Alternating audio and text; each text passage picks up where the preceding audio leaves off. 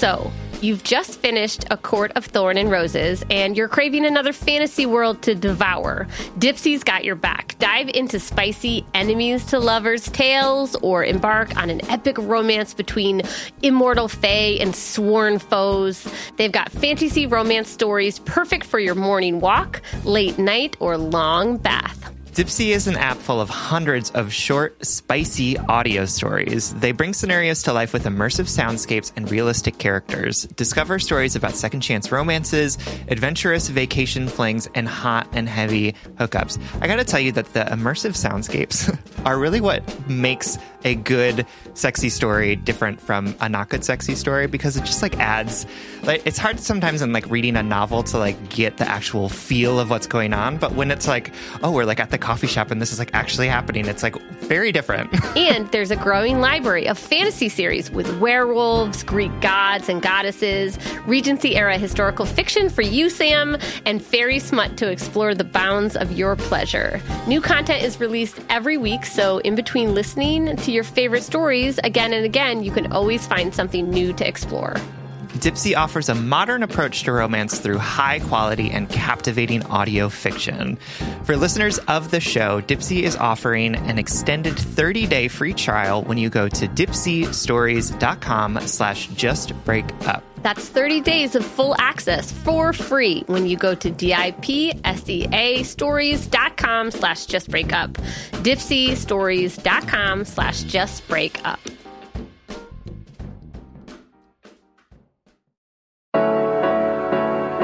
Welcome to Just Break Up, the podcast about love, heartbreak, and all the relationship advice you don't want to hear. My name is Sierra DeMulder. And I'm Sam Blackwell. And this week, we're going to tackle topics like when all of your friends' relationships are toxic, practicing emotional maturity, and when your partner gets more dates than you do. Oh, dang. Mm-hmm. But before we begin, we just want to give you our Surgeon General's warning, which is that we're not licensed mental health or relationship therapist people at all. We are just making it up as we go along. Correct. Sierra and I are both tired today because we spent too much time cleaning. if that gives you an example of like the lives that we lead, we're wild, y'all. Like we are rock stars. uh, yes, please take our advice as you see fit. We are just here to offer our humble and sleepy musings to hopefully shed some understanding and maybe some laughs on the incredibly rewarding but mostly confusing experience that is love.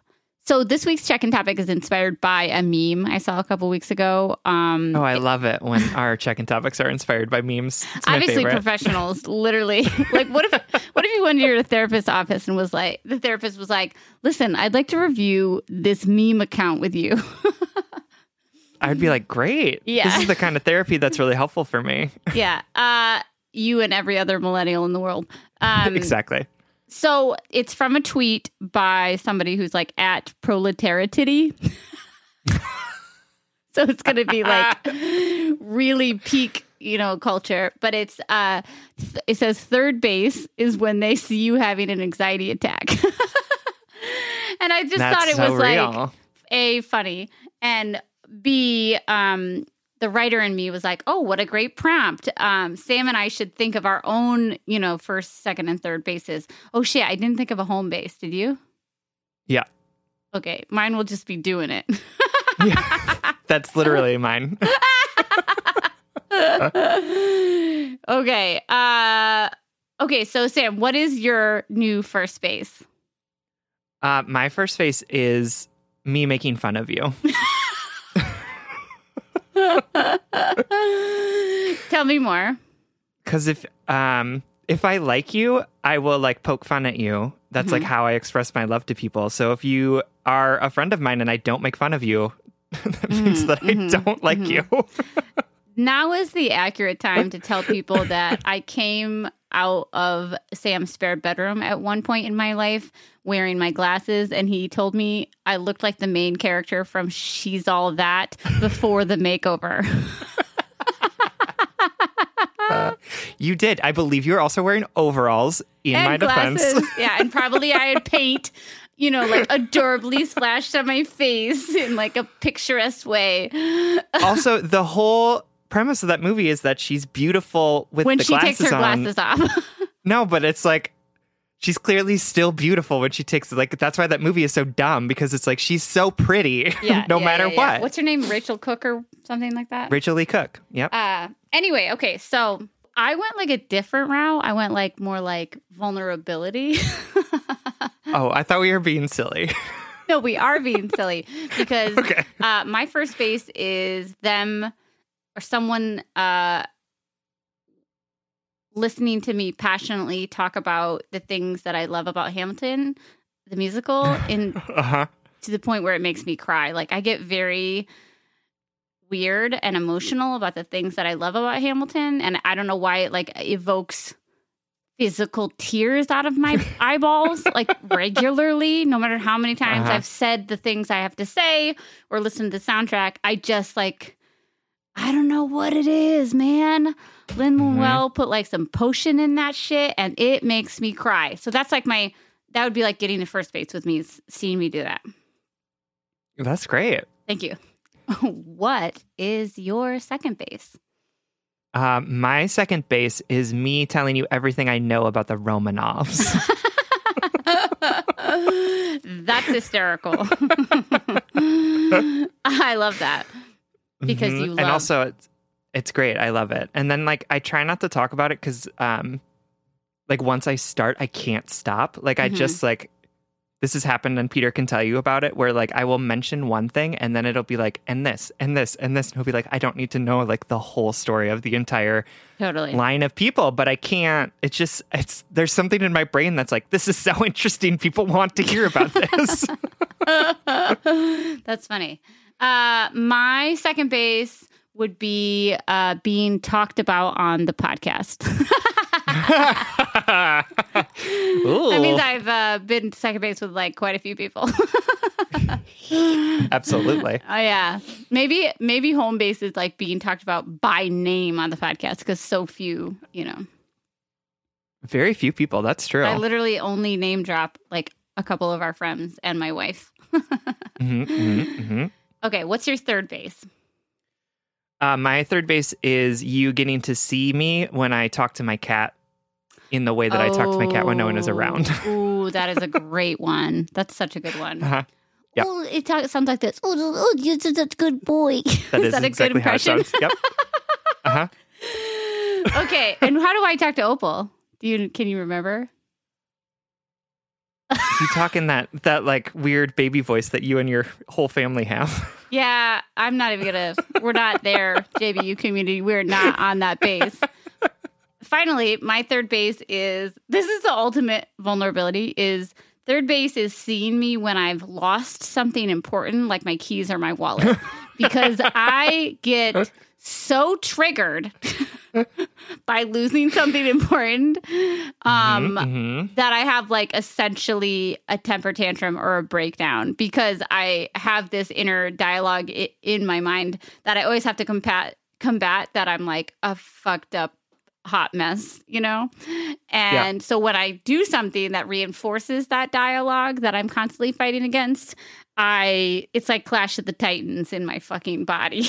like I just have a temper tantrum and freak out and then like find my wallet in the car or something. you Right. know.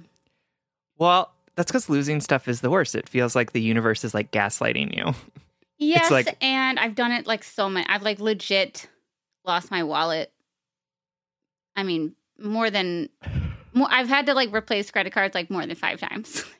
Hmm. like, like I'm, I'm I'm being triggered by the memory of that time we drove to your dad's house and and lost the key. Willow lost the car key in the weirdest place. yeah, yeah, that, we like, found them. We found them. But did I tell you about Oh the time God, that so I stressful. put our car fob on the Uh-huh. windshield and drove somewhere else, and then didn't have the car fob? Didn't have it. Searched the streets of New York looking for that fucking fob. That made me have a breakdown. Okay, anyway, and home base for you is having sex. sex. Yeah, mm. any kind. Yeah, and home Heavy base petting. any kind. Just looking at me too long. Honestly, Mm-mm. home base for me is uh yeah no talking about you f- by name on the podcast. All right. I love that. Do you want to get into some letters? Let's do it. Okay, this first letter comes from Fallon is losing it, who's writing from Crazyville, USA. Fallon writes, Is it me? Am I the crazy one? I've been in a relationship for a while, seven years, and two of them engaged, but have had really cold feet with actually setting a wedding date because we have yet to outgrow behaviors, specifically when fighting, that I think are toxic and can't imagine doing for the rest of my life. We've been having these really hard conversations lately where I have been trying to get him to identify them as toxic and see how harmful they are and why they have made me want to not legally commit my life to the same fight and then the same conversation about that fight over and over again. Mm. However, our friends all fight the same way and are making it really hard for me to get him to see that these aren't normal, healthy, conducive fights. As an example, one of our couple friends is getting married this weekend, and last weekend they got into a massive fight where they were both saying the wedding is off, and he left her at a bar and was texting her that she was disgusting, etc. Oh my God. As another example, a different couple friend got into a massive fight where he was on his bachelor party and asked her for her ring back and told her to get out of his house. The wedding was off, the works. no, thank you, please. I know. I'm already never, so never, never. Been there. We have been in. Never do that we again. been- yeah, no, thank God. Uh, we have been in similar fights where he always crosses the line and gets defensive or disrespectful, and I truly can't accept it as normal, healthy fighting. But he keeps saying our friends fight the same or worse and are still getting married and show affection and move on, so why can't we?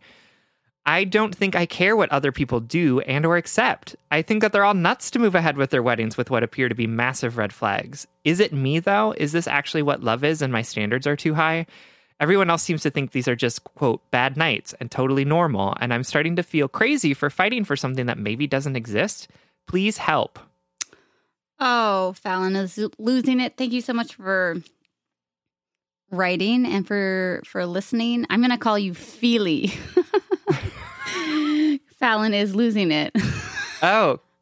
Filey? Fi- like Fili. Filey. All right. Maybe that won't catch on.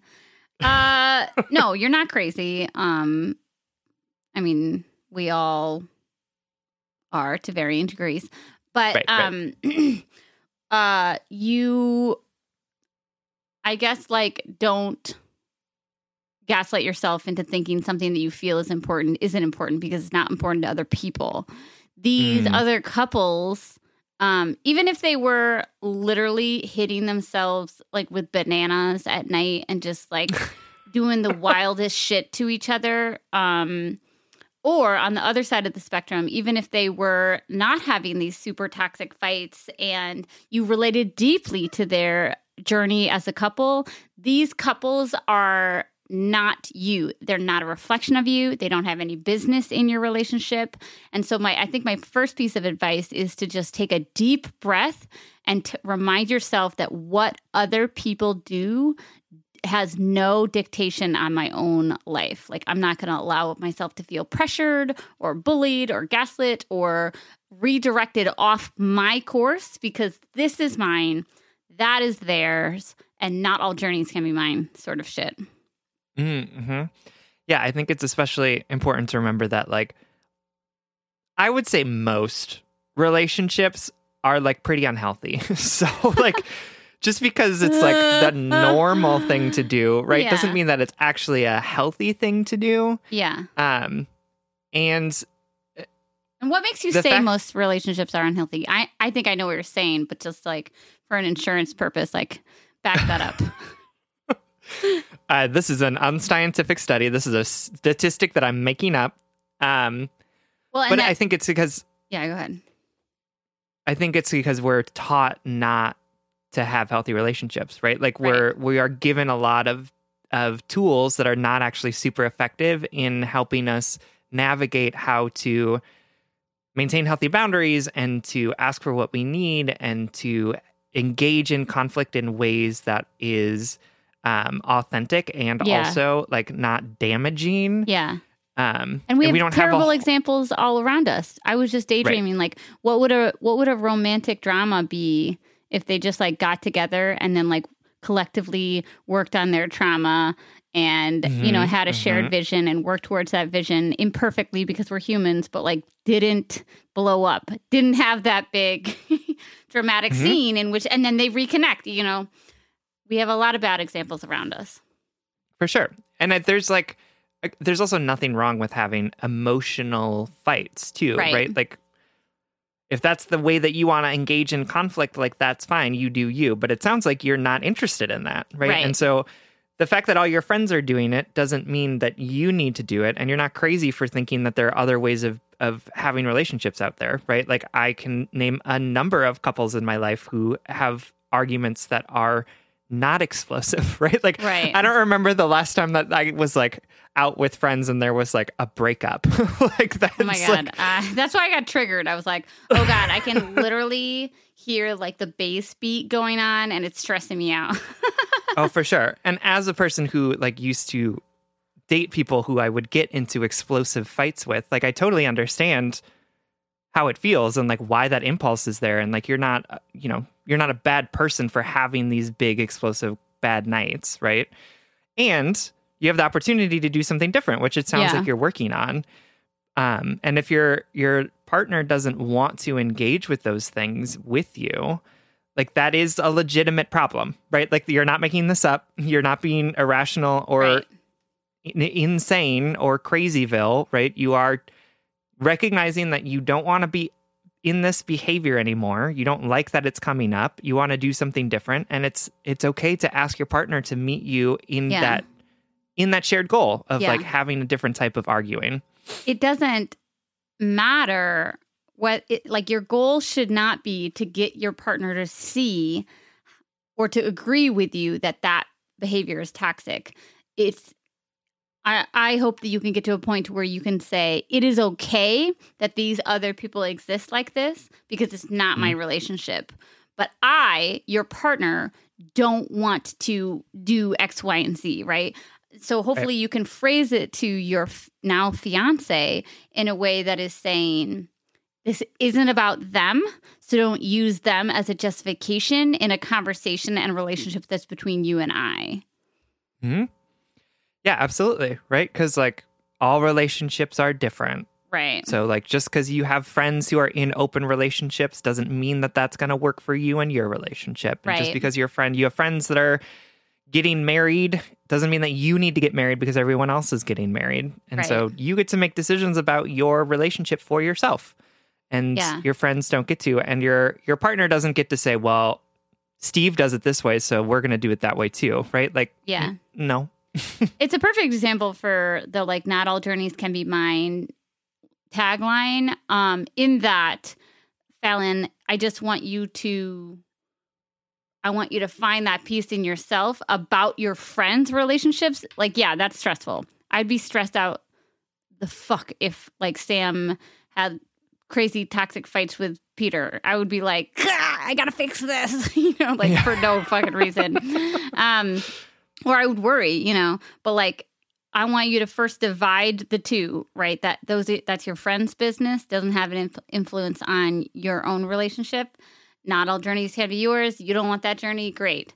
Now let's talk about how to talk to your partner because, listen, I'm in your I'm in your team. I'm on your team for this one. I'm team everybody's happiness, but when it comes to like um productive ar- argument styles in couples i do believe that's one of the foundational like things i look for. Are we compa- compatible when it comes to the way we want to approach conflict? Or can Mhm. we become compatible? Not Right. do we have the same opinions but can we work together with a shared goal or shared Mhm. res- resolution? Can we meet each other halfway? Um, i know we suggest this a lot but obviously if you've been with this person for so long and you're you're you're still struggling with these cyclical arguments these arguments that end up in the same place um, i really heavily suggest couples therapy because the thing about a therapist is that it gives you a perspective shared language that you didn't have before. Um, it can it obviously doesn't work all the time but um, i think this is a perfect perfect place to go or, or example opportunity for therapy, couples therapy, because you can go in here with the ex- with the specific goal of we want to work on how we approach conflict. hmm Yeah, absolutely. And it is also okay if this is a deal breaker too. Yes. Right? Like this it is okay for you to say this is something cuz you even said it in your letter, you don't want to be having the same fight in the same way and then having the same conversation after the same fight for the rest of your life, right? Mhm. And that's really what this marriage thing is, right? You you agree to be together till you're dead. Like that's what that's what marriage is. So if you're not interested in having the, these fights in this way, then something has to change. Mm, And and if your partner is unwilling to make that change with you, then it is okay that you say this isn't working for me anymore and I need to go find a place where I feel safer to engage in conflict with people right. and you're not you're not crazy for wanting something different and so you're not crazy for saying that this is so important that it's going to make or break our relationship because maybe that's what he needs to hear honestly it sounds like he's like well everyone around us like calls off their engagement the week before their wedding and calls each other disgusting and that's I an- could. I would that- never tolerate that's that. how I want my relationship to look like um You're like, And- uh, then you can say like I don't want to, and that and and that is means that we either need to fix this or we need to to break Yes, up because I wouldn't want to be in a situation where I am having explosive fights and where we're breaking up and then getting back together. Like it's Yes. it's too No, thank exhausting. no, thank you. yeah. Um, and I, I do want to say um, something that I really have reveled and grown in is the piece of knowledge that not all arguments need to have resolutions, but they Mhm. do need to have respect. So I think about it in terms of like if I stop expecting, if I change my expectation in conflict away from one that is, I either need to have my mind changed or change somebody's mind. If Mhm. I move away from that mindset into a mindset of, I want to feel respected and heard, and I will hear and respect someone else's opinion and see if Mhm. we can find a middle ground, clarity, resolution, something like that, then it has is that has intrinsically changed the way my expectations of myself and my spouse. Um, that's Mm. maybe something you can take into this. I second Sam's just general instincts and commentary that like if if your partner thinks that arguing like this is okay, that would be a pretty red flag for me. Pretty big red red flag for me. A pretty red flag. Yeah, also pretty. It was sure. beautiful. Pretty It was like pretty big. Yeah. embroidered and had sparkles. um, but uh, I I wonder if you could bring that to your your conversations as well and say, listen, we don't need to change each other's minds. We need to approach this as a team differently. Mm. Hmm Yeah. Yeah, absolutely. Because it sounds like you two are are in a place where it might be you versus him, Yes. right? And what we want to move towards is us versus the problem, Yes. which is like a profoundly different mindset than we are often taught to view relationships in, right? Wi- wildly so. Yes. Right? And it it sounds really simple, but like the mechanics of it are actually can be more complicated than that, right? Because it's a lot of unlearning that needs to happen. Yeah. And again, it sounds like you're really willing to commit to that unlearning. Um, and you either need to help your partner see how important that is to you and sort of figure out how to work forward together, or you need to find a partner who's going to want to engage in that journey with you. Yeah. I agree. Best of luck, my darling. We hope this helps. Thank you so much for writing. We love you. Thank you. Y'all, as a self employed person, as a mom of a toddler, I am always struggling with finding time to manage my finances. At the end of a busy week, the last thing I want to do is spend time budgeting all of my expenses or tracking down customer service teams to cancel old subscriptions I no longer use. But now I use Rocket Money and it does all of that for me. Rocket Money is a personal finance app that finds and cancels your unwanted subscriptions, monitors your spending, and helps helps you lower your bills so that you can grow your savings. With Rocket Money, you have full control over your subscriptions and a clear view of your expenses. You can see all your subscriptions in one place, and if you see something you don't want, Rocket Money can help cancel it with a few taps. I love how the dashboard shows me this month's spending compared to last month, so I can clearly see my spending habits and check myself if needed. Plus, they'll help me create a custom budget and keep my spending on track. Rocket Money will even help try to negotiate to lower your bills for you by up to 20%. All you have to do is submit a picture of your bill, and Rocket Money takes care of the rest. They'll deal with customer service for you, which I obviously love as a somewhat introverted, conflict avoidant person. Absolutely. Rocket Money has over 5 million subscribers and has saved a total of $500 million in canceled subscriptions, saving members up to $740 a year when using all of the app's features. Stop wasting money on things you don't use. Cancel your unwanted subscriptions by going to rocketmoney.com slash justbreakup. That's rocketmoney.com slash justbreakup. rocketmoney.com slash justbreakup. The weather's getting warmer, so it's time to say goodbye to jackets, sweaters, and hello to shorts and tees. I wanted to update my wardrobe for the long haul without spending a fortune, and luckily I found Quince. Now I've got a lineup of timeless pieces that keep me looking effortlessly chic year after year.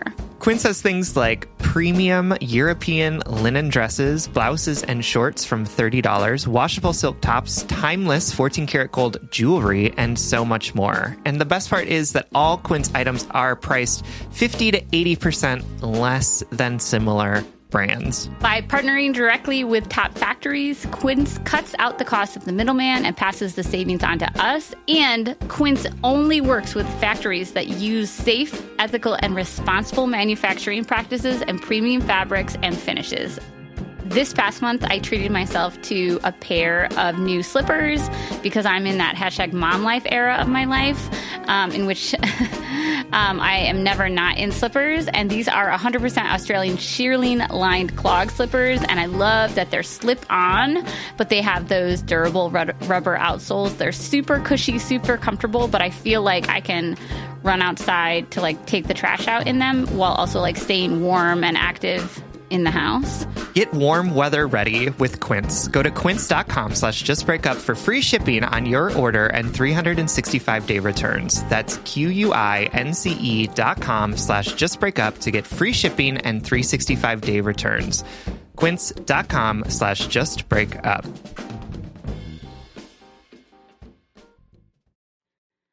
All right, this next letter comes to us from Irritable and Afraid. who is writing to us from the void. It's cute. We our two letters are irritable and f- afraid and inadequate and insecure. Sorry, spoiler alert. All right.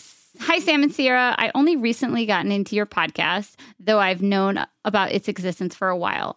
A few of the letters and your responses really helped me sort through and forgive myself for some complicated things I've been feeling lately. I'm hoping you might be able to shed light on something that I've I'm feeling a lot of hurt, guilt, and uncertainty about. My question is, how can I share feelings of hurt, disappointment, and even anger without being abusive or manipulative? The context is this. I've had a really rough year. Not just because of the pandemic, I've experienced a lot of rejection, heartbreak, and abandonment on top of some pretty significant life changes. I've also been socially isolated, which is hard for me, an extrovert, to cope with. All of these issues have me at my wits' end. I'm irritable, cynical, irrationally resentful when the people I love don't show me the love in the exact way I want them to. And I seem to be unable to manage how to share my emotions with the people I care about. A cycle I see happening is that I will become upset, a little angry, mostly hurt by the things my friend will do. Sometimes it's justified, sometimes it's not. But in trying to talk to them about these issues, I end up feeling terribly guilty for needing to make a big deal of it, crying, being upset, st- and standoffish, etc. But I don't yell. I'm so afraid of replicating the emotional dynamics of my parents. One parent hurt, disappointed, and holding the other emotionally hostage because of their inability to protect the other's needs. I don't really have a good idea or model for how to share my emotions, even the silly ones. In a way that doesn't overly burden other people and cause them distress. So maybe you can help me figure it out. I'm trying so hard, but I'm afraid it's not enough. And I don't want to lose the people that mean a lot to me. Often in these conversations, I feel myself spiraling into self hatred for having these emotions in the first place. And while I'm making a conscious uh, effort to avoid dragging my friends into it, it's just everything is hard. Any advice would be much appreciated. All right, irritable and afraid. I wish I could just give you a hug. that sounds so cheesy, but mm-hmm. you know, you you talk about this hard thing that you're going through and this really high standard that you're putting yourself through and also this like big challenging thing, the challenging thing that is sharing our emotions with people because it's not fucking easy. and all I hear is, I'm not good enough. I'm not doing this well enough. I'm going to hurt everyone I love. And I'm not good enough. And I just want you to say, I just want to say to you that you are enough. You are trying so hard. You've been through a terrible year.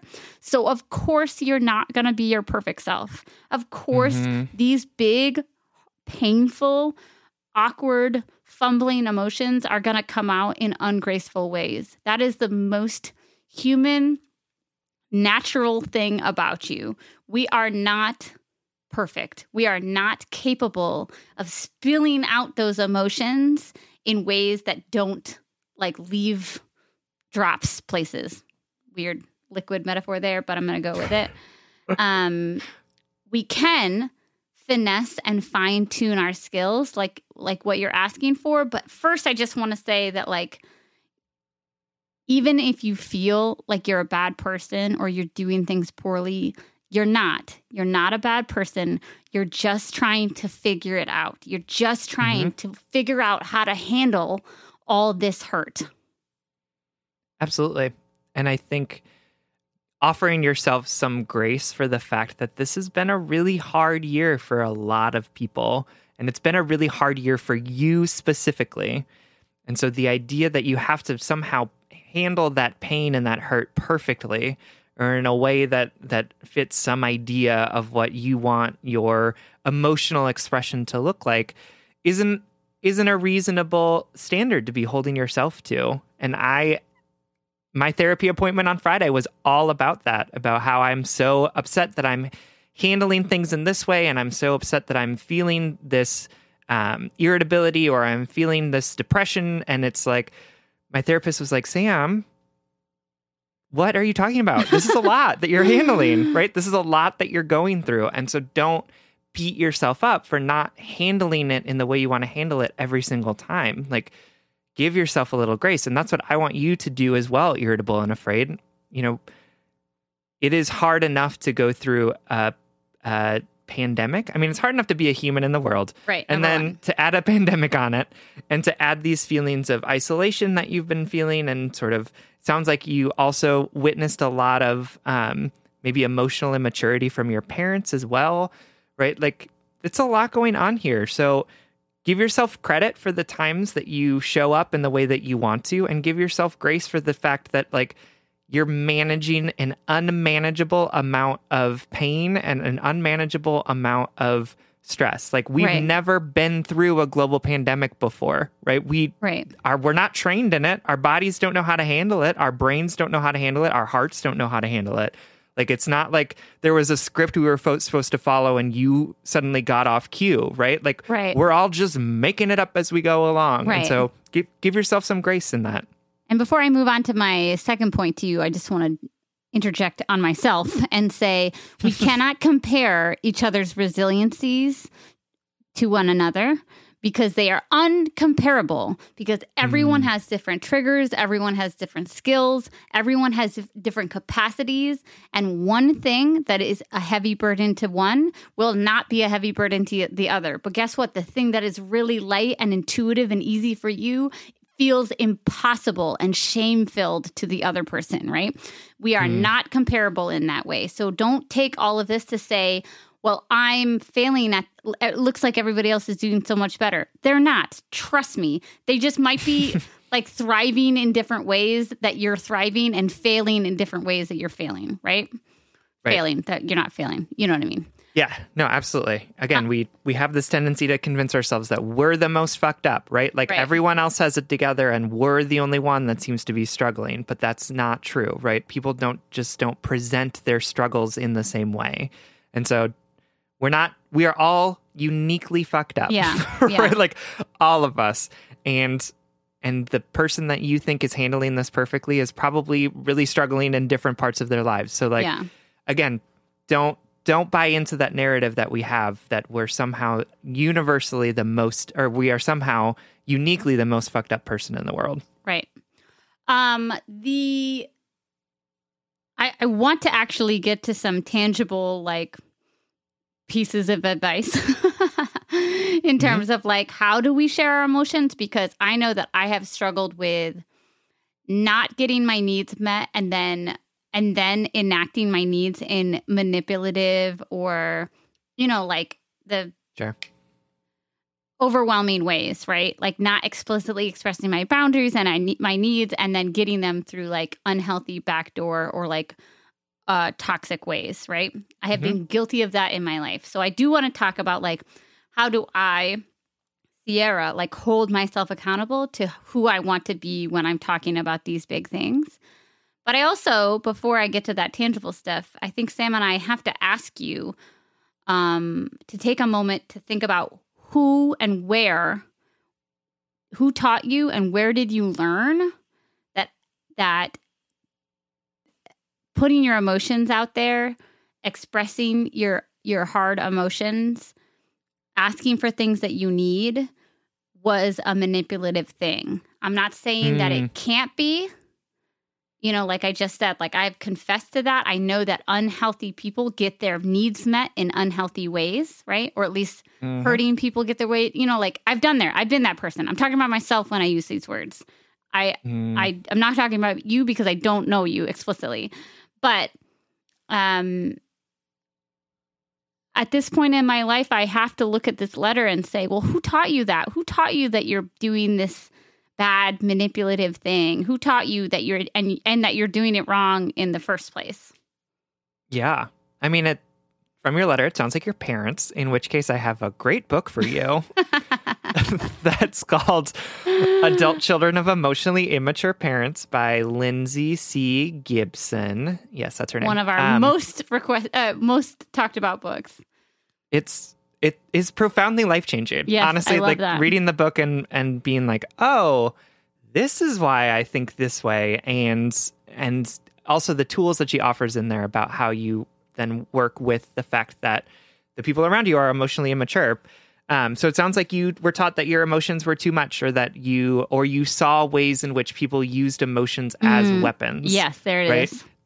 And that doesn't mean that you're doing that, right? right? Emotional maturity doesn't mean that we don't have emotions or that we don't display those emotions to other people, right? Emotional maturity is about being able to express those emotions and not need people to fix it for us, right? Or not doing it in a way that gets our needs met through manipulation rather than asking for what we need. So, like, the fact that you're telling your friends that you're feeling bad and you're crying about it doesn't mean to doesn't strike me as being in any way manipulative, right? If that were true, then Sierra would be the most manipulative person. Hey, what's up?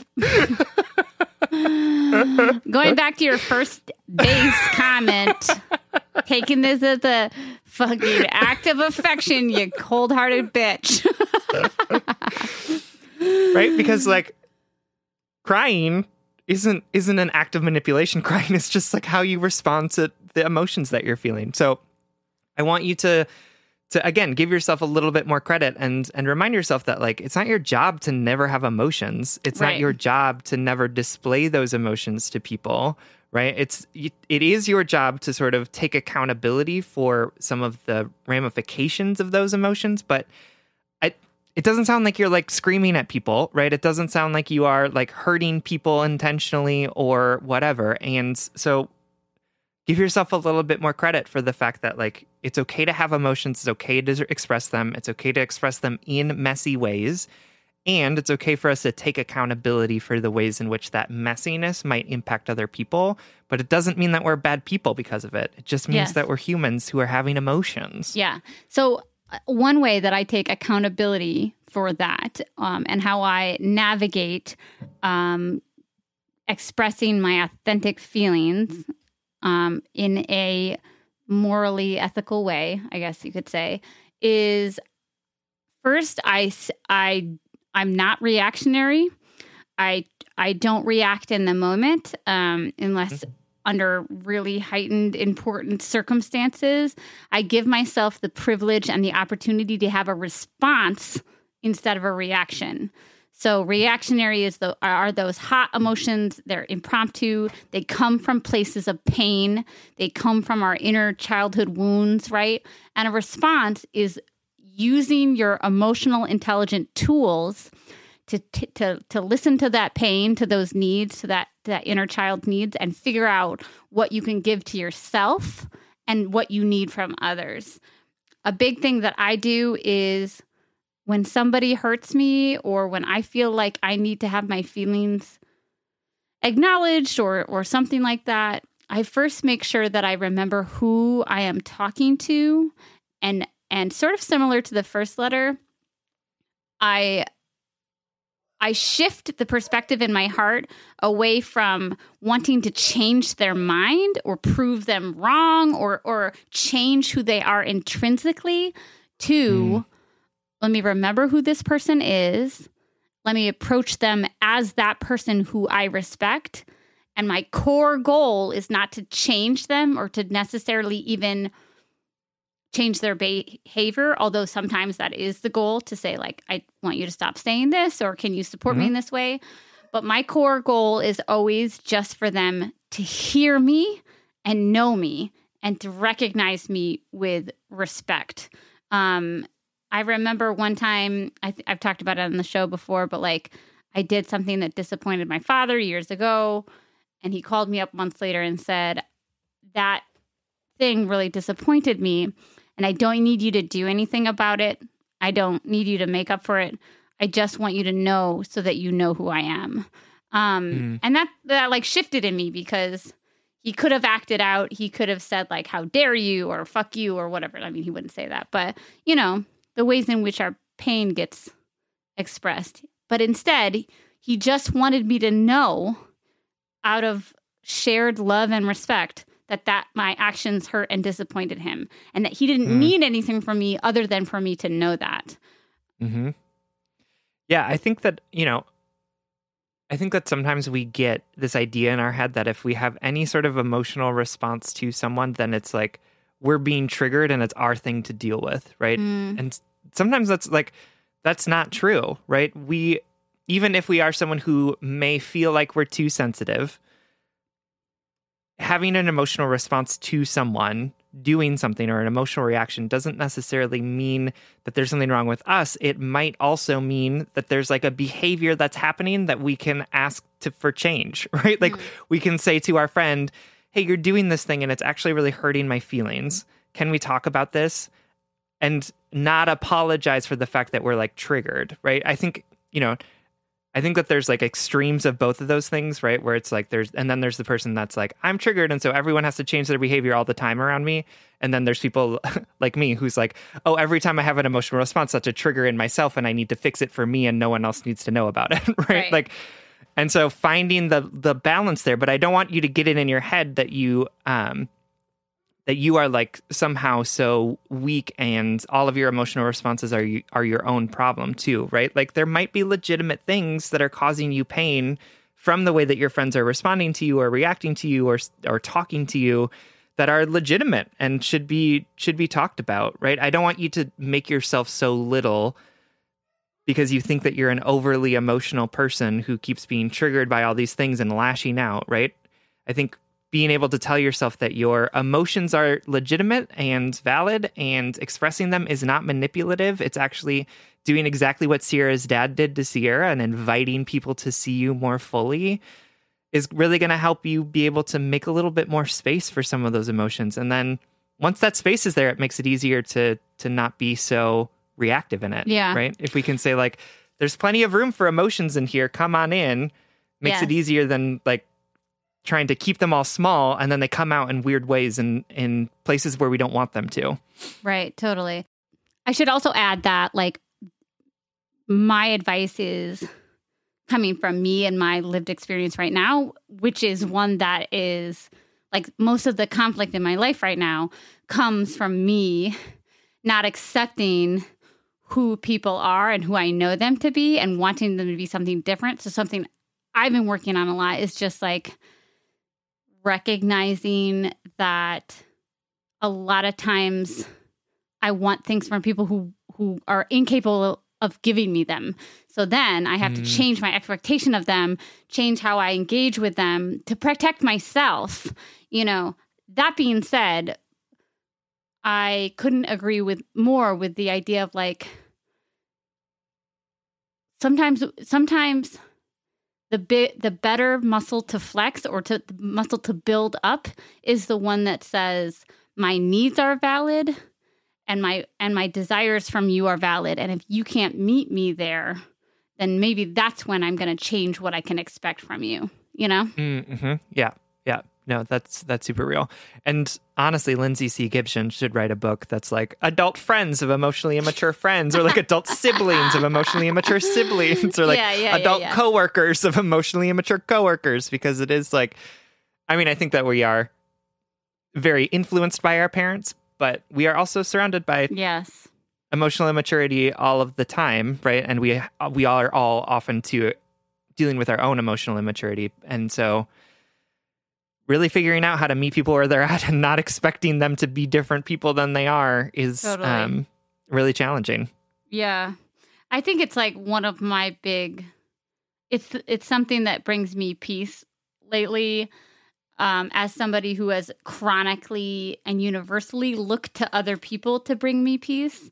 I think that's mm. why it's been so instrumental for me is like I instead I have to say I'm not going to ask this of you because I don't trust you with my vulnerability, which is a little mm. bit different of what we're trying to encourage Irritable and Afraid to do justly. Like, I, I think that we should, I agree with our path mm-hmm. that it is in this situation, I want to uplift the idea that you can that your your needs are valid and that your emotions aren't too much and that it is a very noble and lifelong quest to be able to express those emotions in ways that both honor you and your friends. For me, I think I it's like the muscle I'm flexing is no, I'm going to with I I'm not going to put this on you because I don't trust you because I know who you are. You know what I mean? Mm-hmm. That sounds like a little colder than it is, but it's been very empowering to me. it's great. Yeah. Love it. Anyway, uh irritable and afraid. Any other last notes, Samuel? No, just that I'm I'm really sorry that you've been having such a hard time and that you're still feeling really disconnected or isolated from people and that you're not feeling seen by the people yeah. around you or that you feel like being seen is is causing people a burden cuz we know that that's not true. Um, yeah. but I'm also super thankful that you wrote to us and that you shared what you're going through with uh, with us um, and know that it isn't lost on me how much trust you've placed in us by asking us this question. Mm, yeah, totally. And there there are ways to make this feel less impossible. There are, mm. you know, if you if you keep leaning into that discomfort, the discomfort is going to slowly ebb away. Absolutely. All right, we love you, my darling. Thank you so much for writing. Thank you so much. All right, our next letter comes from Inadequate and Insecure, who is writing from the void. Hi, Sam and Sierra. I've been listening for about two years, and what you've shared on this podcast has truly changed the way I think about relationships with myself and others.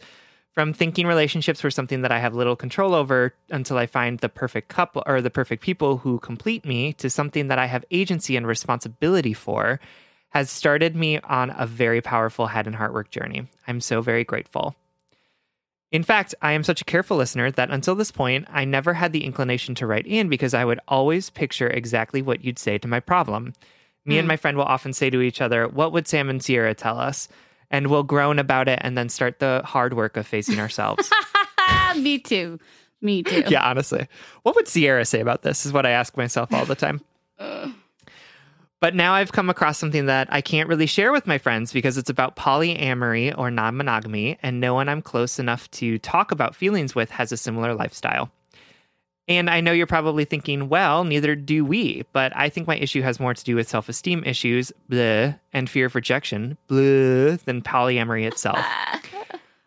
I'm a queer, non binary person, they, them, and so is my partner of about nine months, also they, them. We have a really amazing relationship that has strong communication, a willingness to show up when things get hard, and so much fun and joyfulness.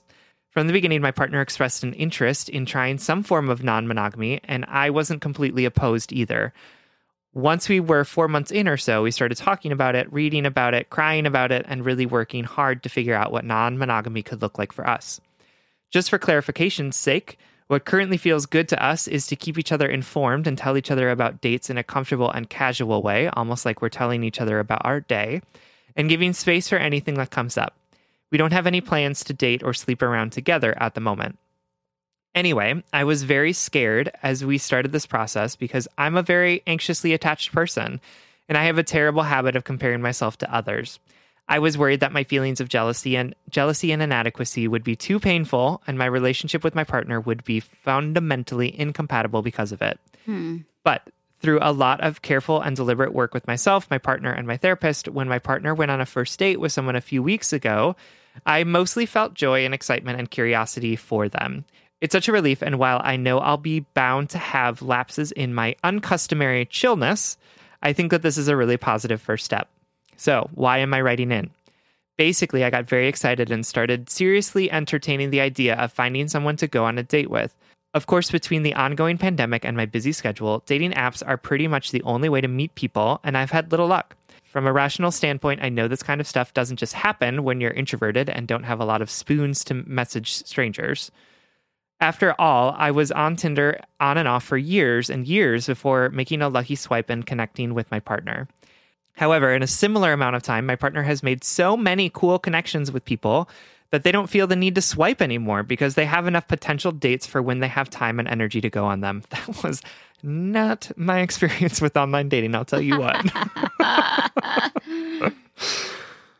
Here's what it comes down to. On some fundamental level, I don't think of myself as attractive or outgoing or interesting as my partner, and it really hurts to have such a tangible proof of that. My rational brain knows that this isn't true. It knows that many people find me attractive and interesting. And what's really happening is that my partner is simply more comfortable and confident on dating apps than I am. But I can't get rid of this feeling that it's always going to be me waiting around for them to come back from these amazing fun dates while I keep losing people's attention after just a bit of conversation. I'm just not sure what to do. I don't think mo- non monogamy itself is the issue because I've often felt anxiety around having crushes on or wanting to date other people when I'm in long term relationships. And it feels good to know the act of having a crush or dating someone else will not be the end of this relationship. I'm already seeing the benefits that working through my feelings around non monogamy has had on my anxious attachment. But I don't know how to navigate these feelings of inadequacy. How do I manage my feelings and learn to trust that things will come with time when it hurts so much in the meantime? Mm. How do I continue to show up for my partner and give space for their joy and excitement when it keeps reminding me of my insecurities? Any advice would help. It's really helped just typing this out. Lots of love, inadequate and insecure, or alternatively, I was the ugly kid in middle school and it haunts me to this day. Oh, sweet baby. Don't say I that. I mean, no, you can say that. I mean, you're allowed to talk about your own experience. However, I want to go back in time and like swoop up that middle schooler and just be like, you're cool as shit. you're going to listen to a cool podcast later and you're going to be in a dope relationship and yeah, you know, absolutely. the things we would say to our middle school selves. Um Okay, I have a question, Sam, which will shape Uh-huh. my advice. Do you think that inadequate and insecure would feel the same anxiety um, and like tension if they were just dating on their own without the partner's success to compare it to? Because, That's a great question. yeah. I think I think that the the feelings of comparison maybe wouldn't be as like online dating, right? To be clear, is hard. Right. and it's like not super fun regardless. Um, so I think that there would probably be feelings of like, oh, I'm going through all of this work and it's not, it doesn't seem to be catching. Like there aren't, you know, I'm not going on any dates, like that kind of stuff. But I do think that like the added thing of saying like, and I'm right next to this person who's also going, doing the same thing and seems to be having more success is really challenging. Um, Yes. And I think that that's challenging when you see your friend do it, right? When you have friends that are seem to be having more success in dating than you are. But I think it would be uniquely challenging to also be dating that person, Yes. right? Like to be in relationship with that person. I asked because the anxiety that they wrote about in it, it to me, it it just it read so much just like a I want to date, but I don't want to put myself back out there because of this anxiety and insecurities I have, and I don't want to get rejected. And you know, we've we've read these similar words in letters from people who are single. You know, but the added thing so it so yes these are comparable experiences but the added stressor of it is what the letter writer calls the tangible proof that they believe they are not as attractive or as outgoing or, or as interesting as their partner and they're Mm. seeing that quote unquote proof played out in all of these dates so we got to be like myth, bust, myth busters up in this shit For sure. and debunk that proof. Um, because just a small reminder inadequate and insecure, like in a non toxically positive way, I just want to say there are a million different ways to be a human, and each human thrives in different circumstances. Because your Mhm. partner is quote unquote thriving in an online dating circumstance, that is not the test that equates likability, attractability, dateability, things like that, right? Like Mhm. That is just a small subculture in which they're getting a ton of dates at this time in life. Right. It's Yep. we, I'm using that word proof because you used it, and I know why. Like our brains often see the re- the things that reinforce our personal narratives about ourselves and see them as proof instead of just coincidence or happenstance. Mm-hmm. Yeah, no, absolutely. Our brains are so good at making those patterns, and so Like often me- those like patterns like losing my reflect wallet. negatively.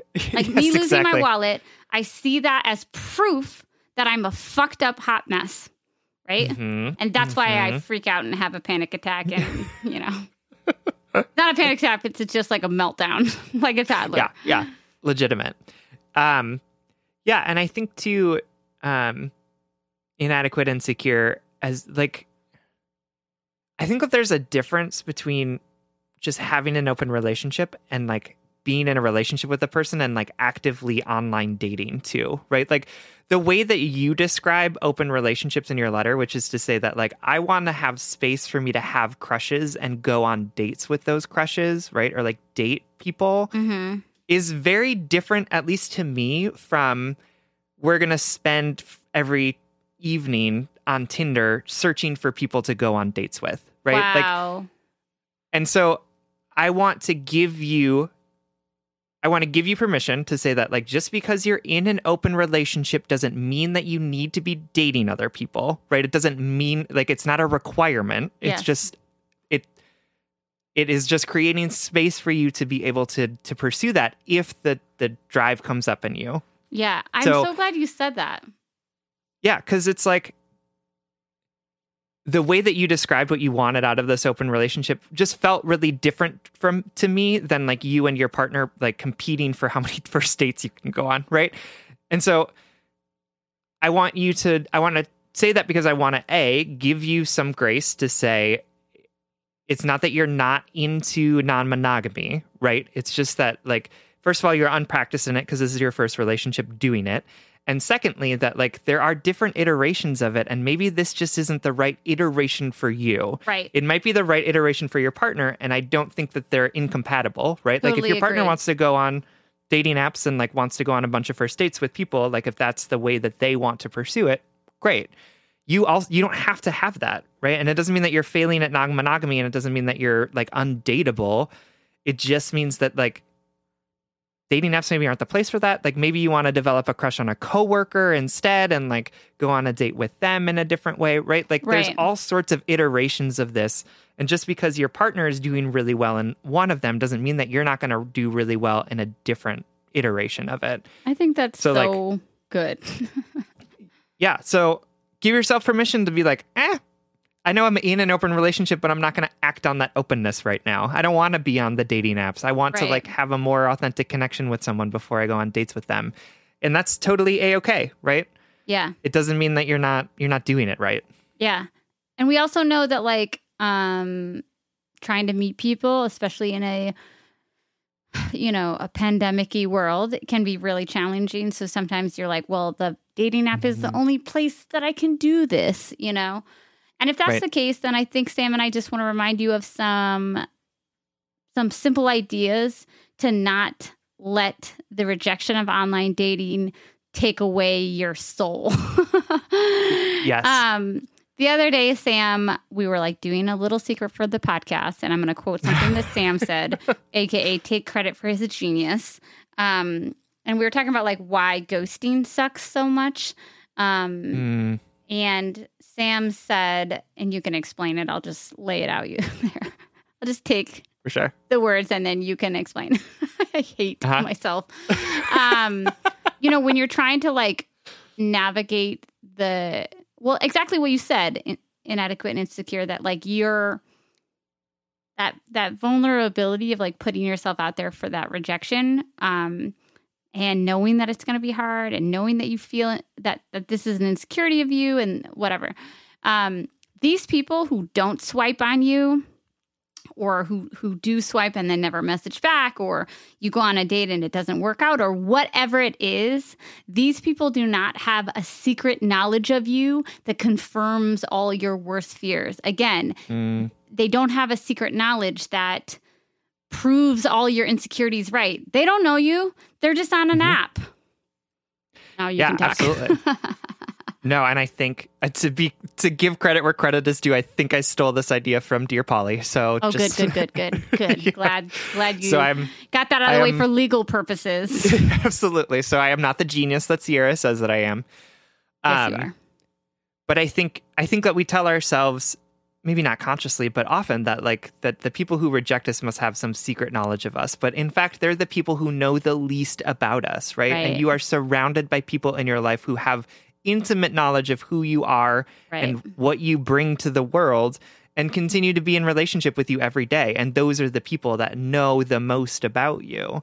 So like if you had a person who you've met once like why would they why would they somehow have knowledge that you need to know from them about yourself so and then I know it sucks, right? Like dating apps suck. Like I don't know how many times I'm going to say that this episode, but it is because it is like just it is just often rejection after rejection, right? And that's what it can feel like. But remind yourself that like these people and their opinions of you at the end of the day aren't important, right? Because you are surrounded by people who are in your life because they know about you and they love the things that they know about you. Mm, i love that And yes, rejection hurts. I'm not going to pretend like it doesn't. It it feels like physical pain. Our brains equate it with physical pain. And we can also say, I know that this hurts, and I also know that I am deeply loved by the people around me who know me so deeply that they love me despite everything that they know about me. Right. No, totally. That's it right there. um, and when you're feeling insecure, I would encourage you like this not, this does not have to be something that you embark alone. You are in an um a non-monogamous relationship with this partner, potentially primary partner. I'm not sure what you would distinguish it as, but like I'd also encourage you to lean on your partner at this time. Um, Mhm. because guess what? They're with you and they love you and they choose you every day.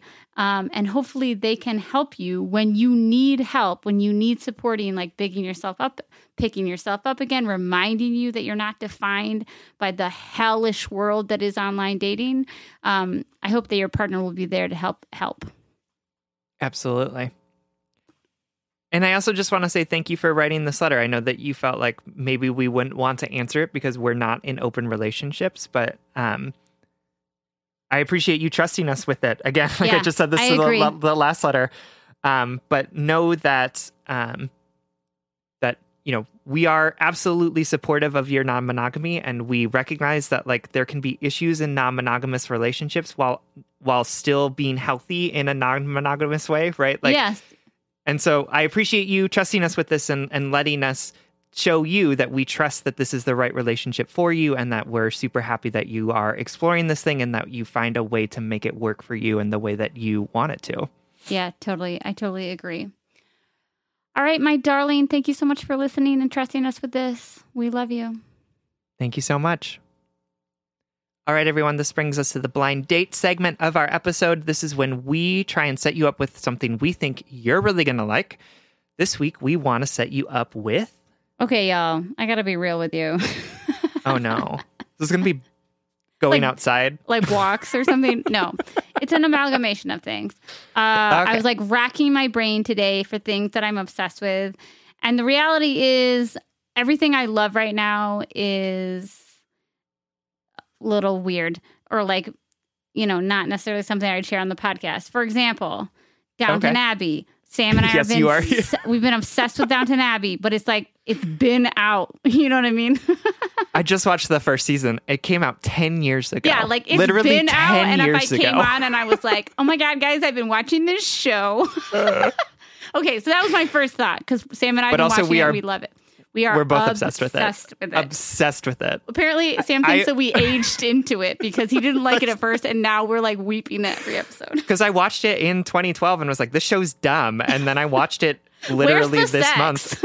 And I was like, this is the most wonderful show I've Yeah. ever seen. I have aged into the demographic that this show Yeah, is yeah, for. and I'm so thankful. honey. yes, absolutely. Okay, so I'm also into uh like this fancy ass but very affordable finishing salt called Maldon. Oh. It's a very it's like a flaky salt that you like put on your meals after you've cooked them. I fucking I'm obsessed with it. I love it. Um it's my favorite thing. I love it so much. Not that salt, but just like flaky salt. Yeah, it's on top of special. your dish. Mm. Um, and I'm also really into the Olympics and like the women's gymnastic team and all of that stuff. But none of those is like are like really accurate. And to be honest, the thing I've been thinking about that I love the most this week is my wife because it's our anniversary today. And so, Oh. Happy anniversary. Thank you. In honor of my wife and my anniversary, I'm going to shout out an organization that she loves. It you can go to 350.org. Uh, obviously, my work, my wife works in climate change and sustainability, um, and sh so that's like her mission in life. I think she's essentially a superhero doing the work to like make up the planet livable for our, our children's children's children, or really just like our children, to be honest, because everything you see going on in the climate uh, this year, like the fires and the floods and the excessive rain we've had, that's all climate change in action. But um, so 350 is an organization. It's a global movement of just ordinary people um, funded or uh, working together to try to end the age of fossil fuels. Um, honestly, I don't know a lot about the organization because I called her today and I said, What would you want like thousands of people to know about? And she panicked. but this was the first thing she said. Um, and uh, I know that there are like local chapters of this. Um, uh, and you can organize stuff in your own community with the support of them, or you could just, in honor of Willow and I's anniversary, you could donate 10, 10 bucks at their website, 350.org, and find out more about how you can work towards a more sustainable future for for everyone here. And Awesome. happy anniversary, Willow. I love you. Cute. All right, everyone. Thank you so much for listening. You can like us on Facebook and you can follow us on Twitter and Instagram at Just Break Up Pod. You can slide into our DMs, send us your favorite relationship meme, but most importantly, you can submit your question about all matters of the heart at justbreakuppod.com, which is also where you can find our merchandise. Please remember to hit that follow button so that you can get a new episode every Monday exclusively on Spotify and consider supporting us on Patreon. If you support us on Patreon for as little as $5 a month, You'll get an additional bonus weekly episode. That's patreon.com slash justbreakuppod. This literally keeps the mics on and helps us reach more brokenhearted souls who need two random strangers giving them relationship advice. Original music, editing, producing, managing, all magical things by our good friend Spencer Worth Davis, aka Big Cats. You can find his music on Spotify. Make sure to support him. And remember, you have important things to say. You deserve to be heard. You deserve to be respected. You deserve to be listened to. And you deserve the act of mediation, of someone meeting you halfway or at least respecting and empathizing with your position. Don't forget to give yourself the credit too. And if all else fails, just break up.